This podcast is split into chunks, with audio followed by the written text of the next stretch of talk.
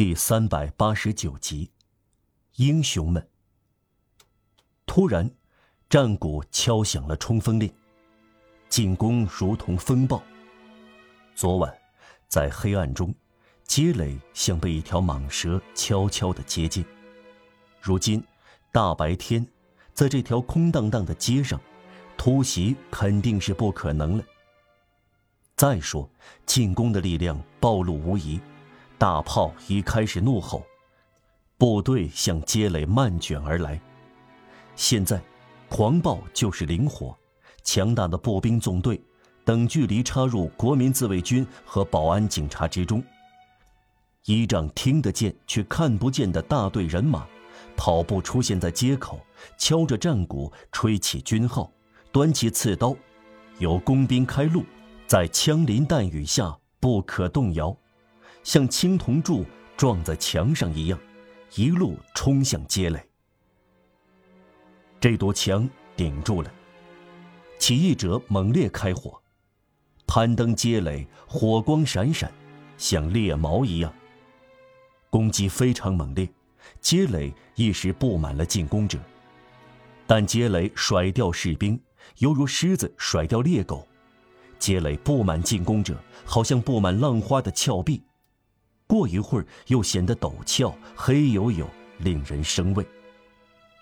纵队被迫后撤，群集在街上，暴露在外，但十分凶狠，以猛烈的枪击回敬街垒。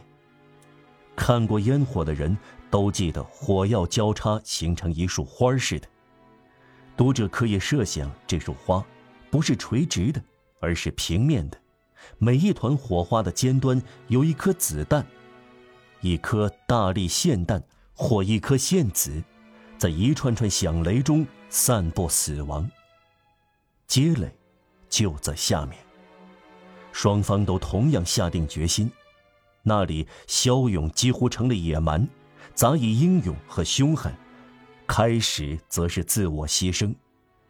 这个时期，国民自卫军战斗起来像朱阿夫兵，军队想了结，起义者想战斗，年轻力壮。就要迎接死亡，是把勇敢无畏变成疯狂。在这场混战中，每个人都有着临终时刻的崇高。街道布满了尸体。昂若拉在街垒的一端，马吕斯在另一端。昂若拉头脑里装着整个街垒，保存实力，隐蔽起来。三个士兵一个接一个倒在他的雉碟下。甚至都没有看到他。马吕伊斯战斗时暴露在外，成为射击目标。他大半身子探出街垒的顶部。吝啬鬼控制不住自己时，比谁都挥霍的厉害。一个沉思者一旦行动，比谁都更可怕。马吕伊斯令人生畏，又若有所思。他在战斗中就像在梦中一样，仿佛一个幽灵在开枪。被围攻的人子弹打光了，他们的嘲笑却没个完。他们处在坟墓的旋风中，却在嘲讽。库菲拉克没有了帽子。你的帽子怎么了？博许爱问他。库菲拉克回答：“他们的大炮终于把我的帽子打飞了。”要么他们高傲的弹起来。要知道，佛以严厉的叫起来：“这些人。”于是他列举名字，有名气的，甚至大名鼎鼎的，有些是旧军界人士。他们答应同我们会合，发誓帮助我们，以荣誉做过保证，是我们的将军。他们却抛弃了我们。孔布菲尔只报以庄重的微笑。哼 有的人看待荣誉准则，就像观看星星一样，隔开很远的距离。街垒内部撒满了弹片。仿佛下过雪一样。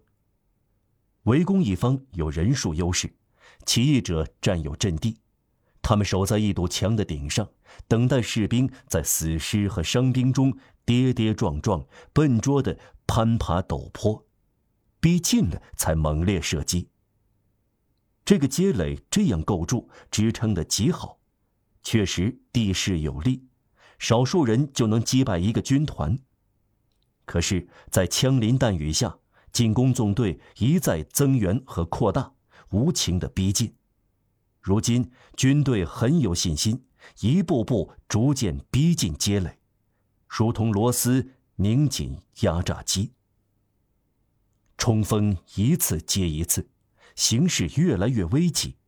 这条马场街的石子堆上，爆发了一场堪与守卫特洛伊城墙的战斗。这些苍白消瘦、衣衫破烂、精疲力竭的人，二十四小时以来没有吃饭，没有睡觉，只剩下几发子弹。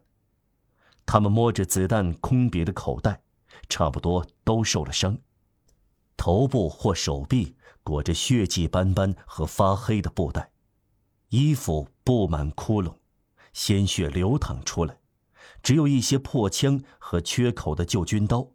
但却是泰坦式的巨人，街垒被逼近，攻击和攀爬过十次，却没有被夺取。若要对这场战斗有个概念，就得设想火烧到一群勇猛的斗士身上。请看看这场大火吧，这不是一场战斗，这是在一只锅炉里面，每张嘴喷出火焰，每张脸不同凡响。好像失去了人形，战斗者火光闪闪。看到这些混战中的蝾螈在嫣红的硝烟中来来去去，真是不可思议。这场大屠杀相继和同时发生的场面，我们不做描绘，唯有史诗才有权以一万两千行来描述一场战斗。简直可以说，这是婆罗门教描绘的地狱，在十七个深渊中最可怕的一个，《吠陀经》称之为剑林。进行了肉搏战，一步步的争夺，用手枪射击，用军刀砍杀，拳来脚往，远近高低，四面八方，屋顶、酒店窗口、地窖通气口，分布各处。有人钻到地窖那里，他们是一对六十。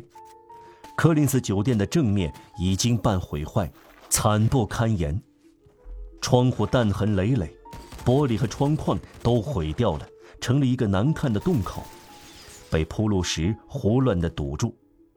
波雪牺牲了，弗伊牺牲了，库菲拉克牺牲了，罗里牺牲了。孔布菲尔在他扶起一个受伤的士兵时，胸口被戳穿了三刀，只仰望了一下天，便咽了气。马吕伊斯始终在战斗，满身伤痕，特别在头部，他的脸被鲜血盖没了，仿佛被一块红手帕盖住了。只有昂若拉没有受伤，他打光了子弹时，便伸出左手或右手。一个起义者将一把剑递到他手上，他的四把剑只剩下一截儿，比弗朗索瓦一世在马里尼昂还多用坏一把。荷马说，狄俄莫德斯杀死了住在美好的阿里斯巴的特乌斯拉尼之子阿克苏洛斯，莫西斯泰之子欧罗阿洛斯，手刃了德瑞索斯、俄菲尔提奥斯、艾斯波斯。和佩达索斯，就是水泽女神阿尔巴尔雷给无懈可击的布克利昂所生的儿子。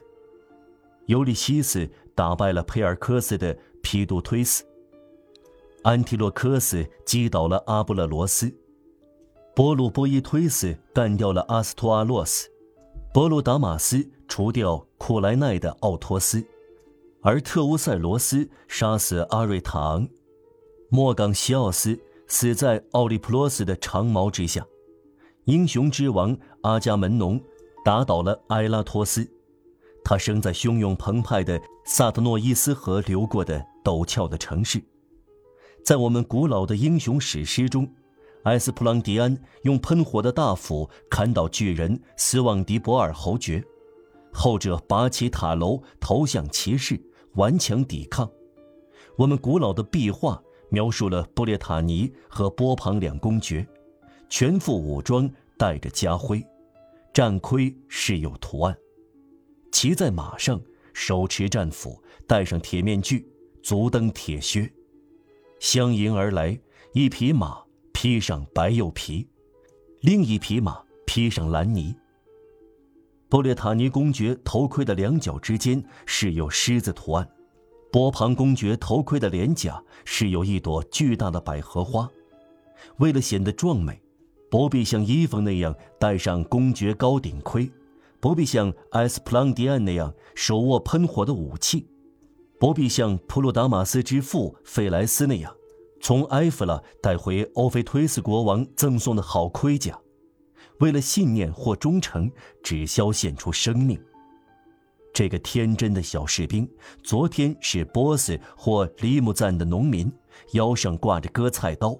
在卢森堡公园看孩子的女佣周围徘徊，还有这个脸色苍白的年轻大学生，俯身对着一个解剖的对象或一本书。这个头发金黄的青年用剪刀修理胡子。抓住这两个人，向他们鼓吹责任，把他们面对面放在布什拉十字路口或普朗什米布雷死胡同里。让其中一个为他的帽子战斗，另一个为他的理想战斗，并让他们两个以为在为祖国战斗。战斗是激烈的，这个小兵和这个外科大学生相搏斗，投在人类搏斗的惊心动魄的大战场上的影子，与遍地老虎的卢西亚王美加里昂和赛斯天神的巨人阿亚克斯肉搏时投下的影子相似。